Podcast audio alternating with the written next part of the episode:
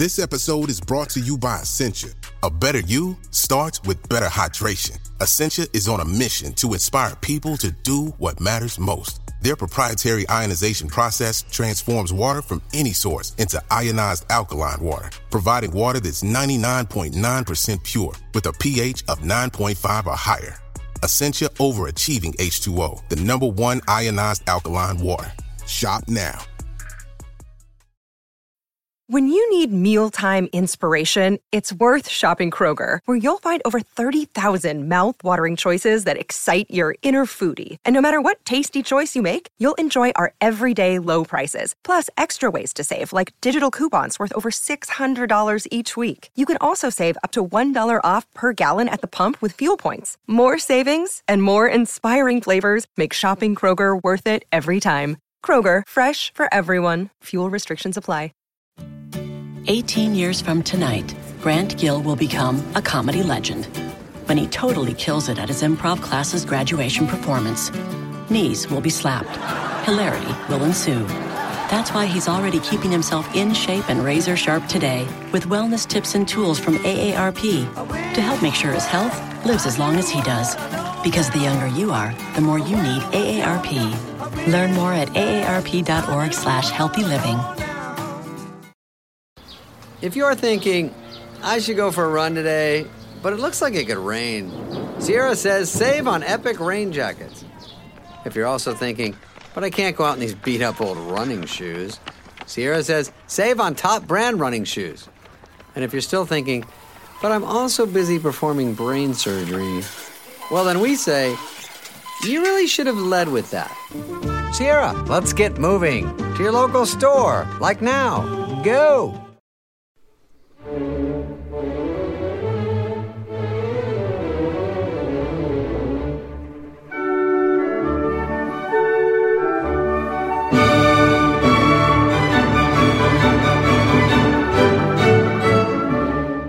and welcome to the Music to My Ears podcast, brought to you by BBC Music Magazine, the world's best selling classical music monthly. I'm Freya Parr, the magazine's digital editor and staff writer, and this week I'm speaking to the Polish countertenor Jakub Józef Orliński. We chatted about his entry into music and how he'd initially aimed to join the King's Singers, but a love of Baroque music soon took over. He also told me about his love of breakdancing, why he believes shorter concerts are the future, and why ambient music provides the backdrop to his travels. As someone known for his many world premiere recordings, Jakub explained the complicated process of working with what he calls a treasure hunter to find these unknown pieces, and how he goes about performing and recording them for the very first time. How has travel been for the last year of lockdown then? Has it affected Ooh. your life as a performer? Oh yeah, definitely. I mean, there are hundreds of concerts that were cancelled, and uh, actually, the pleasure of traveling is uh, it just it, it's it disappeared. You know, it's so difficult. It's so so difficult to to to get to to another country because the the restrictions are changing every single day, basically. So I already had situations when I was not. Uh, let uh, into the um, uh, let on board because they just changed like five hours before my flight. They changed the regulations and i had to had another sort of quick test like within those past four hours.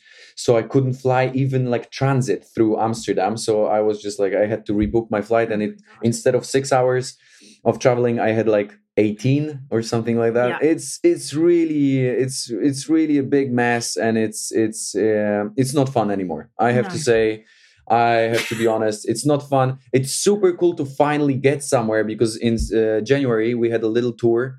It's supposed to be a big big tour but unfortunately only spain uh, decided to kind of go on and and and put those concerts uh, on. So we had four concerts in Spain and it was amazing. People really were crazy, like really crazy uh, about the music. And, and I don't think it was necessarily because of our interpretations, but in general, that something is happening.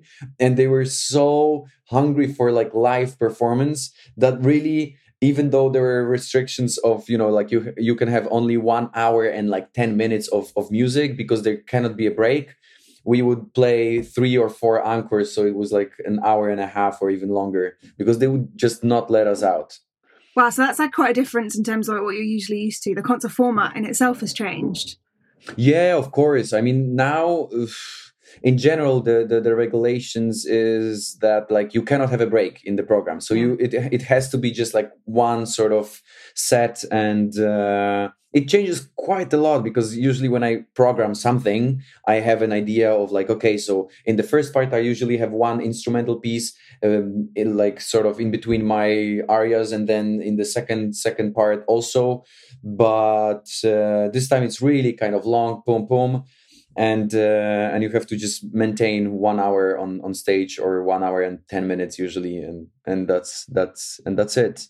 Do you have to change the way you prepare for that then or is is that a different mindset I mean, to? not, not not to brag but i have a quite big uh, stamina for performing and i don't need really i don't really need a break. It's the, the break is usually for people to enjoy and like you know talk a little bit and have a have a drink.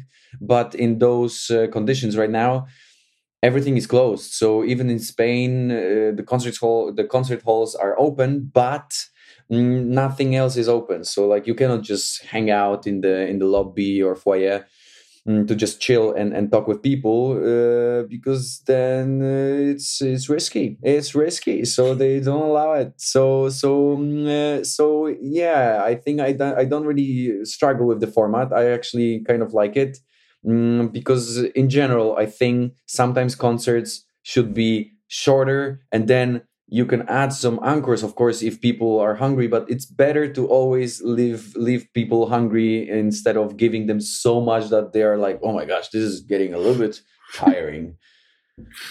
There's no room for post concert chat yeah this is something that i really mm, i, I really struggle with because I, I really like to meet uh, the audience like the people who are like listening to to to the concert.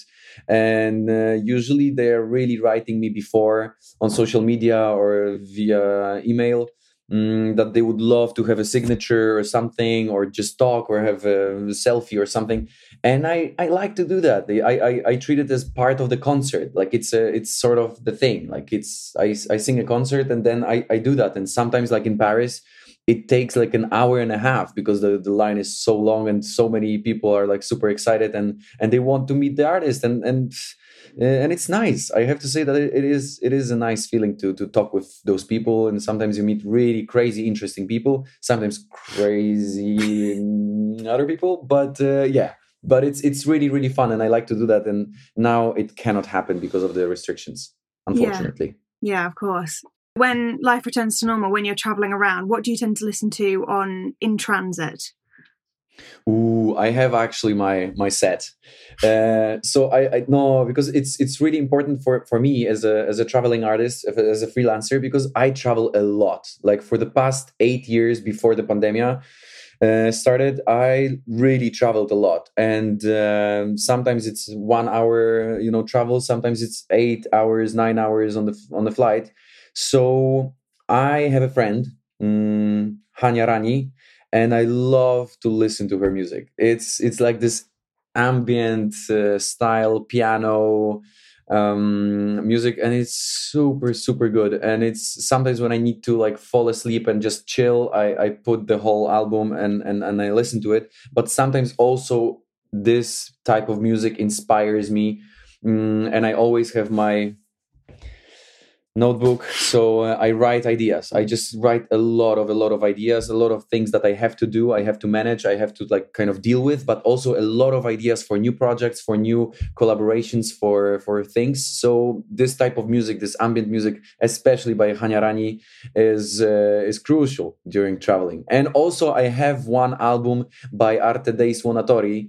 It's a polish uh, ensemble really really great ensemble. And they recorded an album years years ago. I think it's from like 2010 or something like that um, with uh, telemann flute concertos. Oh, and nice. it's so beautiful. I don't know. I'm just like i don't know. I, it's just so beautiful.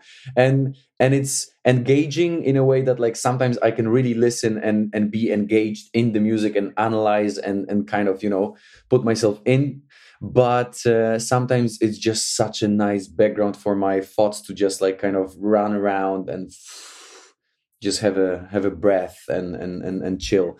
Uh, in general baroque instrumental music is my to go to thing. Mm, so you don't tend or, to listen or, to choral stuff necessarily that you'd that you would perform No, absolutely not. I think I think it's just it just comes from the fact that uh, I love, for example, Renaissance music because I I come from the um, choir background and I really love listening to to Renaissance music by Thomas Tallis um, or Thomas Luis da Victoria, Palestrina, all of those really you know great masters but this music is very complicated complex uh, polyphony and uh, and it's very engaging. Like my brain and also because i i did it for um, for so many years i was 12 years in in the choir.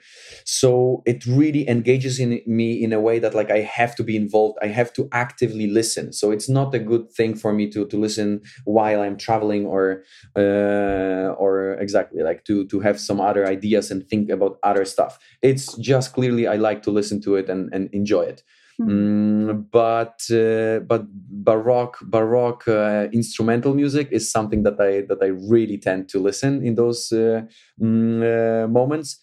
And vocal, mm, I'm, I'm a singer. I mean, like I constantly sing, so like when I can listen to something without singing, I would rather do that. yeah, escapism. That makes a lot of sense. yes. So you, mentioned that you were in a choir there for a number of years. Tell me about your upbringing. Did you grow up in like a musical household? Ooh, not really. Actually, not really. My mom played uh, guitar, but just more of a hobby thing. And uh, my whole family, uh, they're like visual artists. So um, my uh, grandma from from my um, mother's side, uh, she was an architect. From my father's side, my grandpa is an architect. Uh, mm, my grandma from my father's side is sculpturing teeth. I don't know how you how you call it like in English. Sorry. yeah, but she makes fake teeth, and and it's wow. also like visual art. You know, yeah. you have to like sculpture and and she's still doing it and she's still doing it so it's pretty crazy and my mom is a painter and uh, sculptor my father also is a graphic designer and uh, and painter so they're like really artists so um, always there was uh, this sort of um, understanding of um, importance of culture and and and uh, um, visual art and uh, music. So of course they were listening to some some good good music i would say. Mm, and uh, it's just it was kind of a coincidence that I got into that uh, choir because it's it's amateur choir. There was a lady going from school to school, from primary school to to primary school, auditioning boys because it's boys and men choir. Mm. And I got in when I was uh, eight years old, sort of like that. So, and then I mm. stayed for 12 years, right? Yeah. So, what were your parents playing at home then? If you mentioned they had good music, what was the good music? I mean, good music uh, in a meaning like there was no uh, what we call in Poland disco polo. Uh, right. so it's this like very cheap and very bad lyrics uh, music. Usually, it was like some sort of mm, let's say famous Polish songwriters uh, songs, uh, some like.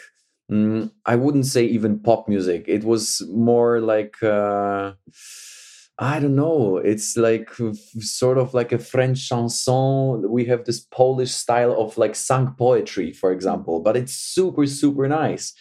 Mm, and especially in, like from the generation of my parents, there was a lot of that. And the lyrics are super beautiful. Mm, so when we were traveling to Polish seaside or um, going to the mountains, uh, to we were listening to a lot of those kind of um, uh, this kind of music. So so I think the my my uh, musical taste also comes from from that. Maybe not that much classical music, although mm. my mom loves loves to listen classical music while she uh, paints. So mm. so that was also in my ear from time to time. Yeah. Are there any of those albums that you listen to of kind of Polish music that you still return to now? Are there any that stand out in your memory? Yes, there are. There is uh, Grechuta, a very famous sort of Polish guy, and uh, and his songs are beautiful, beautiful, beautiful. So, so from time to time, I really like to listen to them, and especially when I go to practice, for example, a new program uh, with my pianist Michał Biel. Uh, I go to his uh, countryside. He he lives in a in a small village close to Częstochowa. Częstochowa is like a, a little bit bigger city and we sit we practice we sing for hours we you know discuss things but then also in the evenings we like to chill drink something and listen to to things like that yeah You mentioned in the you were singing in the choir. At what point did you take that to another level and develop your voice as a solo singer as well?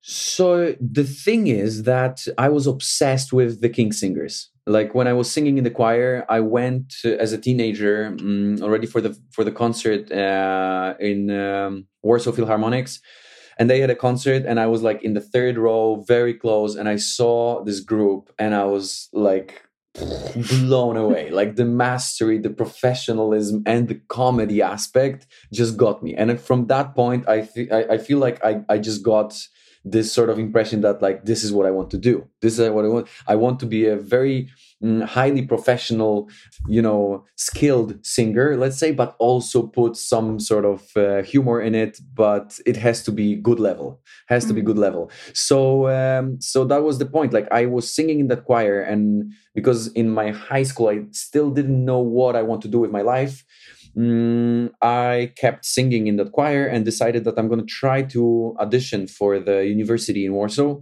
for solo singing, just to kind of you know polish my uh, my technique vocal technique to be better in the ensemble and then maybe one day audition to an ensemble like uh, the king's singers. But then my world kind of uh, got twisted a little bit because I really fell in love with baroque music and and especially baroque music because not only I, I do sing other things, but that was like the the major major thing that I I uh, I did. Mm, and then it a little bit changed, but I still I still do um, uh, like to to sing in ensemble, and I did a little collaboration with the King's Singers uh, during the pandemia, so it was super exciting. Mm, uh, and and I miss it. Sometimes I really really miss it. Do you remember what the first piece of music that you fell in love with was? Was it a baroque piece? I don't know exactly, but there is one memory that I have that uh, when we were preparing as teenagers, sort of, uh, this one piece by Thomas Luis da Victoria, O Magnum Mysterium, mm-hmm. uh, and it's such a beautiful piece that I remember that, like when when um, our uh, conductor from the choir our director she came and she she just gave us the scores. We read the the music blah blah blah. We were working on it. And then she sent us um, this this recording to just to listen to it. And and i was just like wow this is absolutely mesmerizing. It's so beautiful that i was like wow. It really got tears in my eyes and and and i was i was really I, I feel like that was one of the first pieces that i really had a very strong emotional connection. And even now when i'm listening to it i have all of those memories and the taste and the smell of, of that particular moment when i when i listen to it for the first time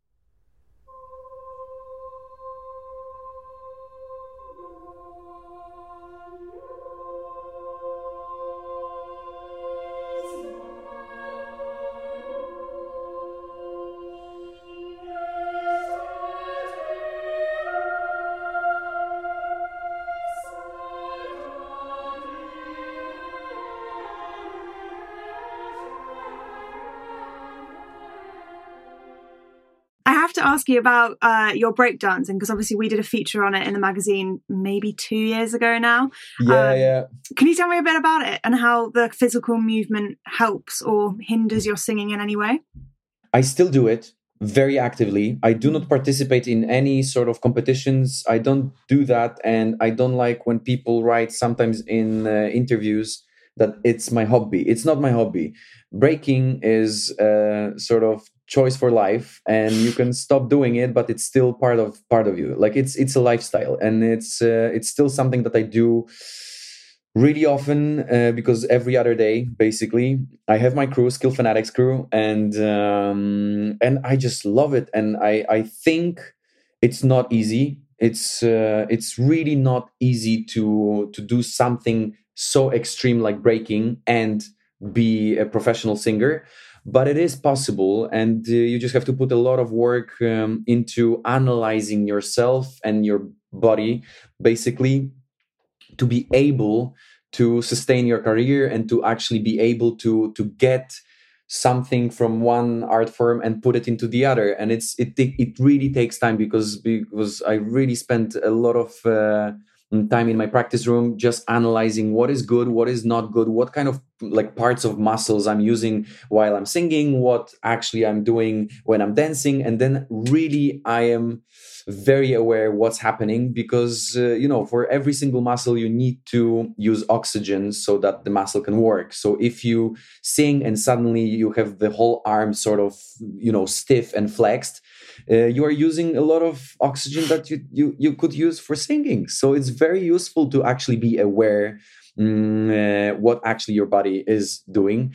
So and there are also a lot of exercises from breaking that I'm using uh, always before singing, always because it's just uh, it's, it's it's it's like part of my warm up. Like as soon as my body is awake, my voice is right away much more ready to to start, and I can uh, do the work quicker and I think better. But it's just uh, my sort of experience, and I cannot it's not a golden rule that you have to be a breaker to to be a singer but uh, it helps me. It helps me to to have the uh, this kind of also mental stability because classical world can be cruel. It can. It's beautiful. I love it. I love it. But uh, but it can be tough. It can be tough and it's very very heavy when you especially when you produce a lot of things. And and i'm a freelancer of that type that i produce a lot of things for myself mm, uh, and for the others of course but but uh, but i do produce a lot of stuff and and it's it's intense. It's it's very stressful so so that's also my way uh, of uh, meditating and and and having some sort of different society that i can relate to and and just mm. spend time and and be out of of all of that.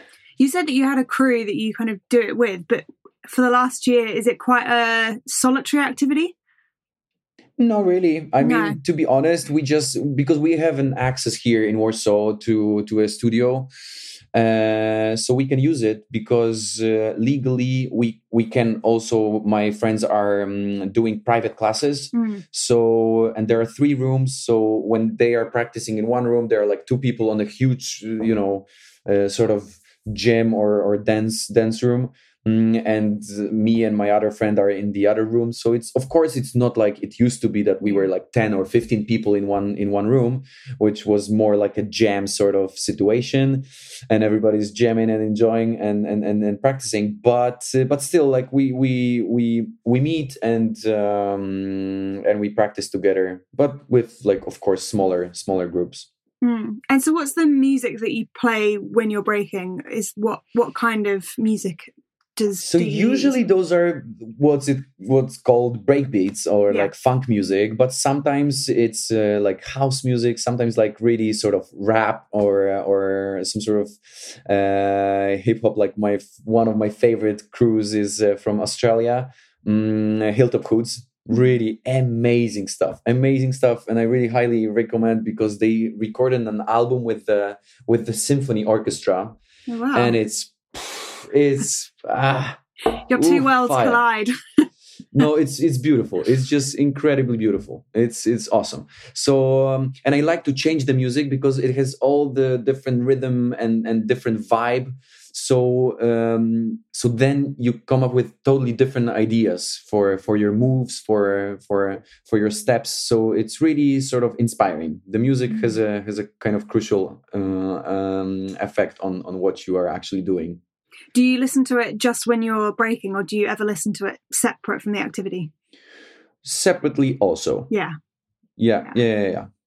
Okay, so obviously in the last year, perform live performances have been slightly stripped back. How have you have you felt like you've needed to kind of stay match fit uh, in with fewer performances to prepare for? I mean, to be honest, I'm kind of good in, in, in finding for myself things, and because I I've been producing for myself since the beginning of my career, really.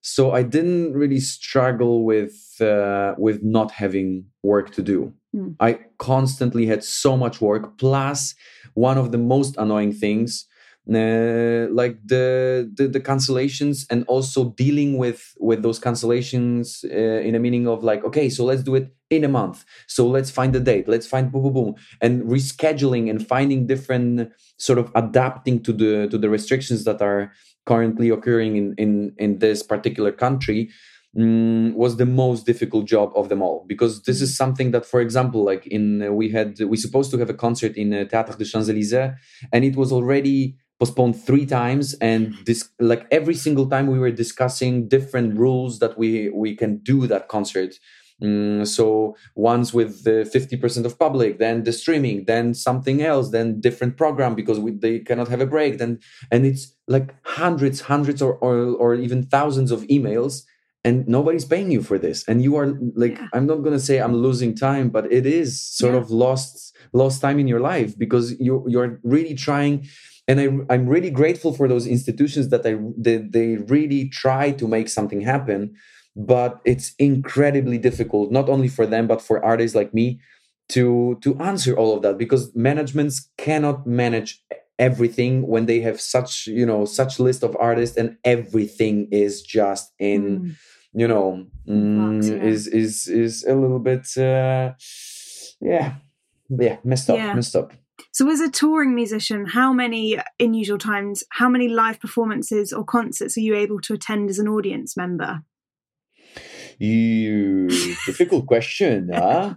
difficult question but uh, whenever i have an opera mm, production for example uh, like in zurich mm, mm-hmm. or in karlsruhe the, the last production that i did was in, in karlsruhe mm, in 2020 uh, so then I really go to performances in in that place. Like I am just rehearsing, so I don't have to really care about like the the, the quality of my sound every single day. Yeah. I have to be in shape and and and participate in the rehearsal, but I can go and and listen to to other performance uh, performances. So so yeah, I go quite a lot. But when I'm on tour, it's almost impossible because usually it's like you perform on Wednesday, then you travel on um, Thursday, and on Friday you have another concert somewhere else. Then on Saturday you travel. Then on Saturday you have another concert, and and that's how it is. So almost impossible. So it's mm-hmm. usually when I'm when I'm going for opera productions that I'm actually enjoying and mm, going for everything they have.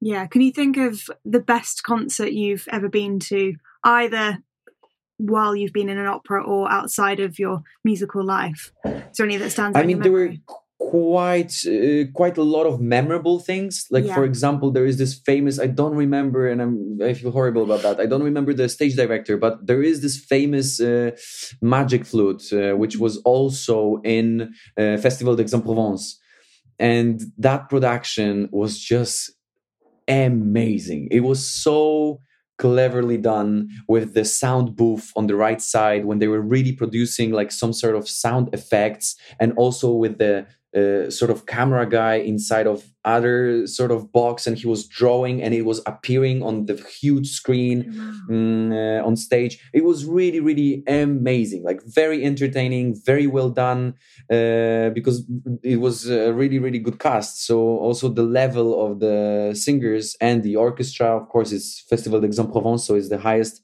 highest possible level. So that was one of the performances that i was like wow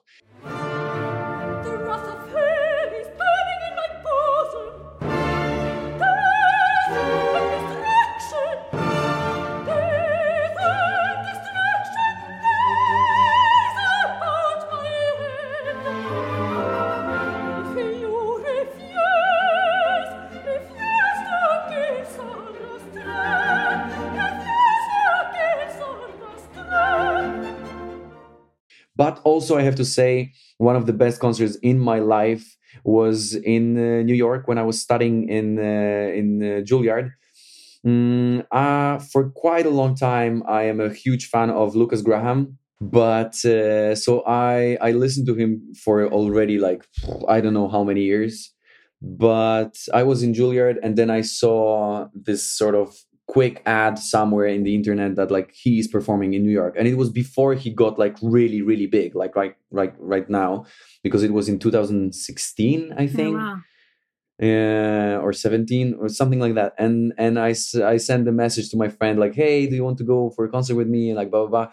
So I went there and this concert was just mind blowing it was there was so much energy and I have such a respect for him because when I like an artist or an actor, whoever, I always not only check the the sort of the artistry, but I also check interviews and like some sort of uh, you know because I want to know what kind of person that particular artist is. And he's a super cool guy from Copenhagen, which is my one of my favorite cities, and also he comes from the choir background. Like he was singing as a as a, as a choir member for quite a long time, uh, also. So I had this sort of connection, and I felt it, and and I thought he's a he's an incredible artist, and this live concert was just stunning. What was he performing? What was the program? Do you remember?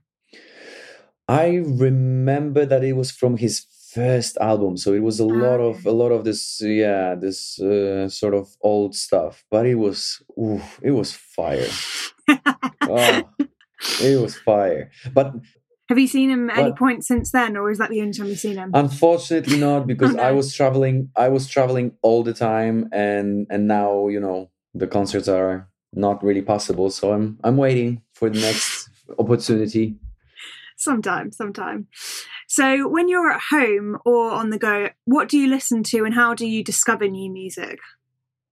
Usually, you know, because uh, I love to discover mm. new music. So, uh, there are a lot of uh, sort of playlists made by my friends or playlists done by some other artists, which I follow on, for example, Spotify.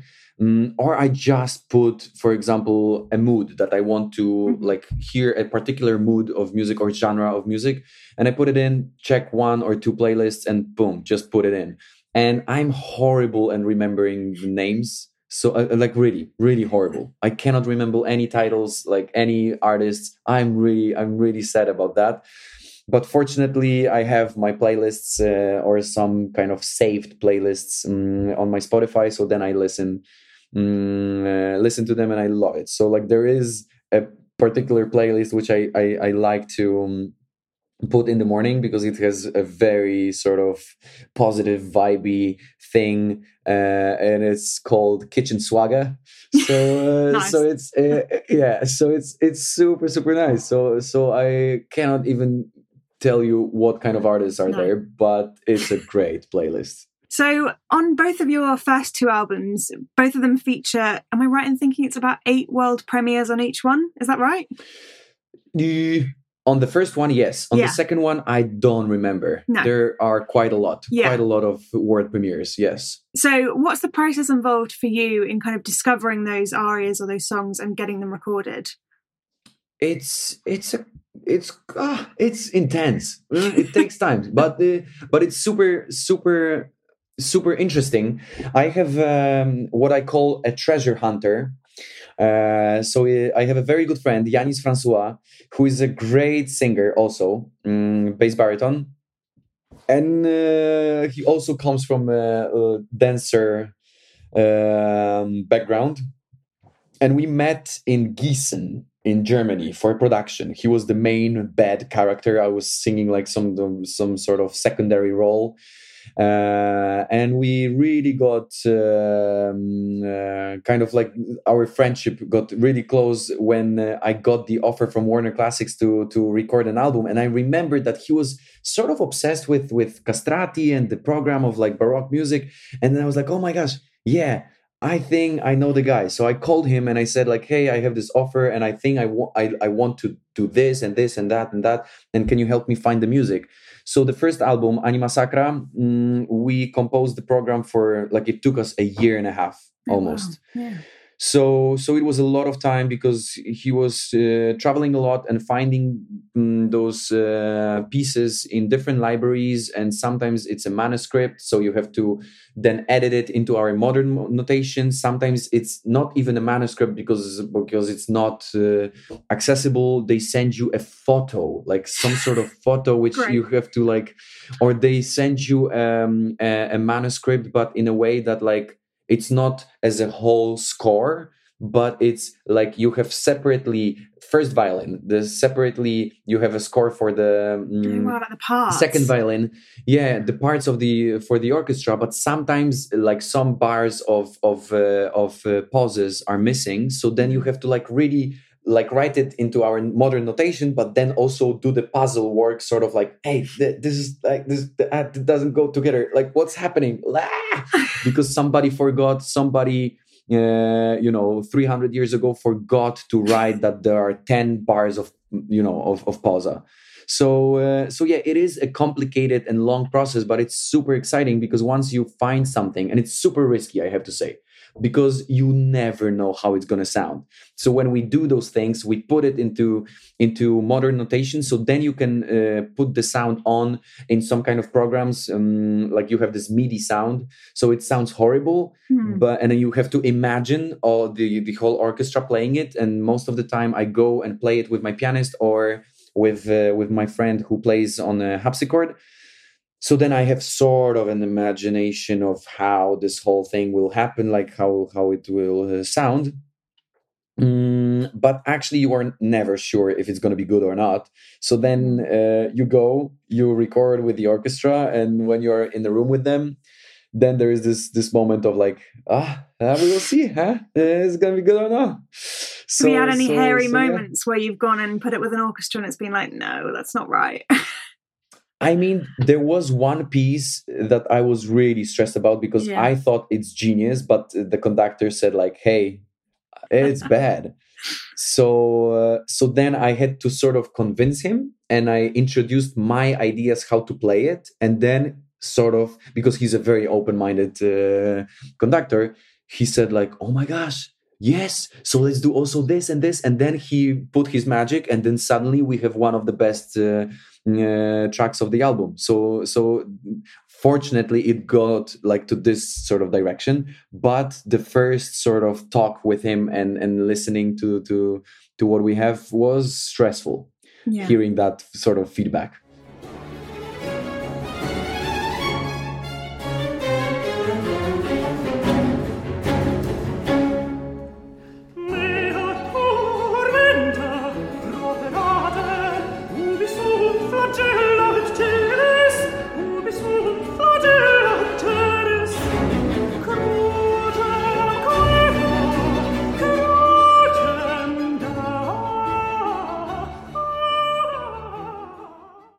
Project like that, when you have nothing to listen to, to to kind of build your interpretation, maybe that opens, yeah. does it open up more for you to? Of course, it is really difficult sometimes because there is literally nothing that you can relate to.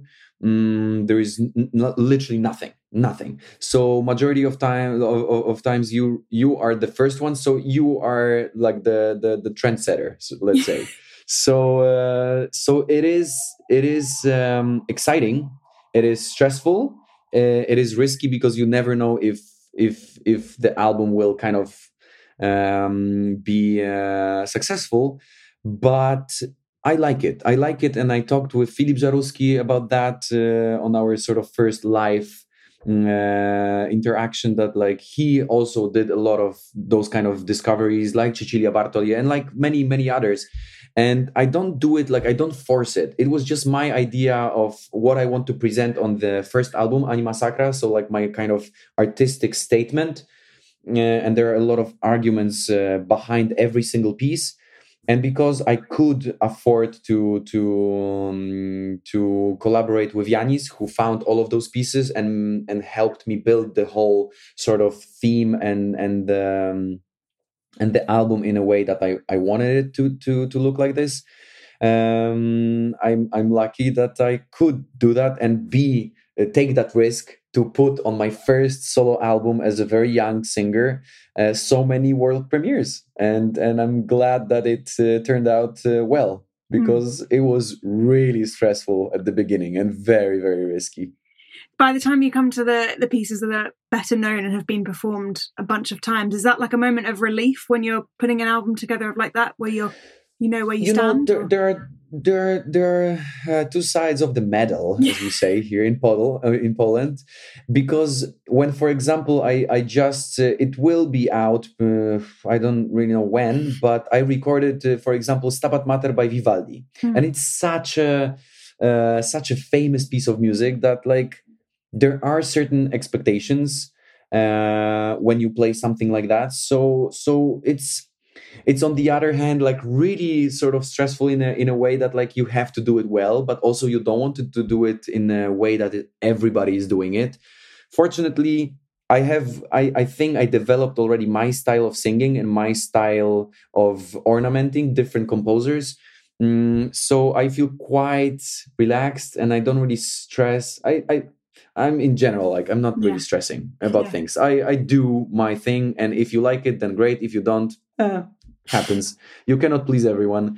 So I do things my way. Of course, I take um, constructive uh, criticism, but um, but I do do those things like my way, and I have. Fortunately, I have a lot of ideas. So even for that Stabat Mater by Vivaldi, I already had so many ideas of how I want uh, to do it uh, in a vocal line, but also from the from the orchestra side. So Mm. so I'm I'm not stressing about that. Mm. So with a piece like that, how how will you research it? Will you listen extensively to other interpretations while you're in the process of working out yours? Mm, in general, I first work on the piece. I first read it. So, for example, if I prepare an opera, like now I prepare Tamerlano by Handel, I don't, I, I don't like to listen because even though you might think you are not relying your interpretation on, on somebody else's uh, interpretation, it's Yeah. like it's happening unconsciously. It's it's just happening unconsciously. It is happening. Mm, so I prefer to read the music by myself, uh, just in my studio, just me, no pianist, nobody involved. Like I do it myself, uh, and I take a lot of time because I'm pretty slow, but I love to take my time because then I, I'm sure that I prepared the music in a very well, uh, in in a very good way. Mm, and I know it well. So then I build sort of my my interpretation of the character. I read the whole story, the background, and blah blah blah. So I do all of all of those things, mm, and then I sing it. And majority of times, I right away have my sort of point of view, and then just out of curiosity, I listen to different interpretations uh, because the tempo is different. The the um, the voices are different. Sometimes it's sung by a countertenor, sometimes it's sung by a contralto or mezzo soprano. So it's really interesting also also to to to take and mm, and learn something from other interpretations, but Mm. not take them and Yeah. copy them. Yeah. So, is there one piece of music, either something that you would love to sing uh, as a performer, or just one piece that is kind of your desert island disc and you can't live without and will turn to time and time again? Is, do you have one I- piece like that? I mean, when I started studying, uh, if it's like we are talking about the classical world, uh, I started studying, and on my first year, my, my teacher, Anna Radziejewska, gave me an aria by Rinaldo, hmm uh, from Rinaldo by Handel. And like after like two years, three years, when I was constantly working on few arias by by um, from Rinaldo, uh, I thought like, wow, it would be my dream, like really the biggest dream to sing that role one day, some, some, someday, maybe. And then I had this chance, and I sang it in Frankfurt. Mm, I think it was 2018. I think so hmm but it was uh, it was a big thing for me because like from from from the point of view of of me being a very bad singer while I was studying here in Warsaw and dreaming those big dreams of like oh title role in a Handel opera and suddenly a few years later you get an offer from a major house actually in Europe and you perform it on stage it was it was amazing and there are so many arias that i really as a, as a as a person i relate to and i think that's why uh, our productions were um, also very satisfying because i really could enter the world fully and then also this jump in situation in glyndebourne festival Mm. which was like one of the funniest and the best productions i've ever done because exactly of this comic sort of comedy aspect Mm, so I did it already like four times this whole opera, and and this is still like I think it's it's it's it's uh, it's an opera that I will do for many many more years because I think it it got me and and I think I can do it well. Is there one aria in that in particular, or a couple that you you always really look forward to on a performance?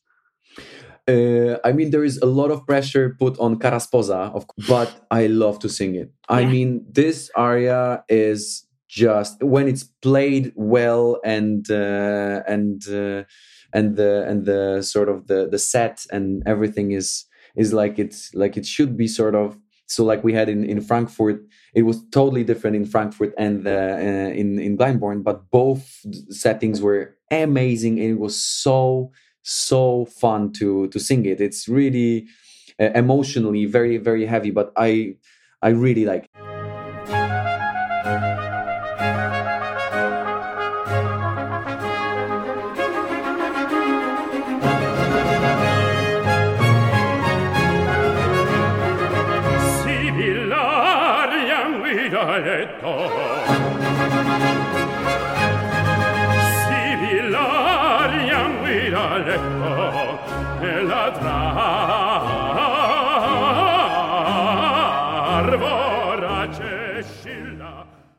the whole sort of build up of this character is amazing. So that's why like it's very fun to perform the whole character like one aria by one mm, because on every aria you you you have you have something different to to sell and it's mm. and it's and it's fun. Because at the end you have Or la tromba and in this glyndebourne production i was waiting for the whole show until this Or la tromba because we had a lot of uh, improvising. So there was the whole group behind me sort of like miming what I am doing. So that was their challenge. Like I had to, and you know, usually people do sort of choreographies. So for every show is sort of the same, but uh, I like to take risks. So so I for every single performance I was doing something different. So they really had to look at me and do exactly what I was doing. So it was super super fun. That was Jakub Józef Orliński talking to me from his flat in Warsaw. We hope you've enjoyed this podcast from the team at BBC Music Magazine. Do let us know what you think of the podcast by rating and reviewing it wherever you've been listening. If you want to find out more about BBC Music Magazine, we're available in print and various digital formats across the world. Or you can visit our website, classical-music.com, where you can read about all the latest music happenings, read thousands of reviews, and a good deal more. Thanks to ACAST for hosting and Brittany Colley for production.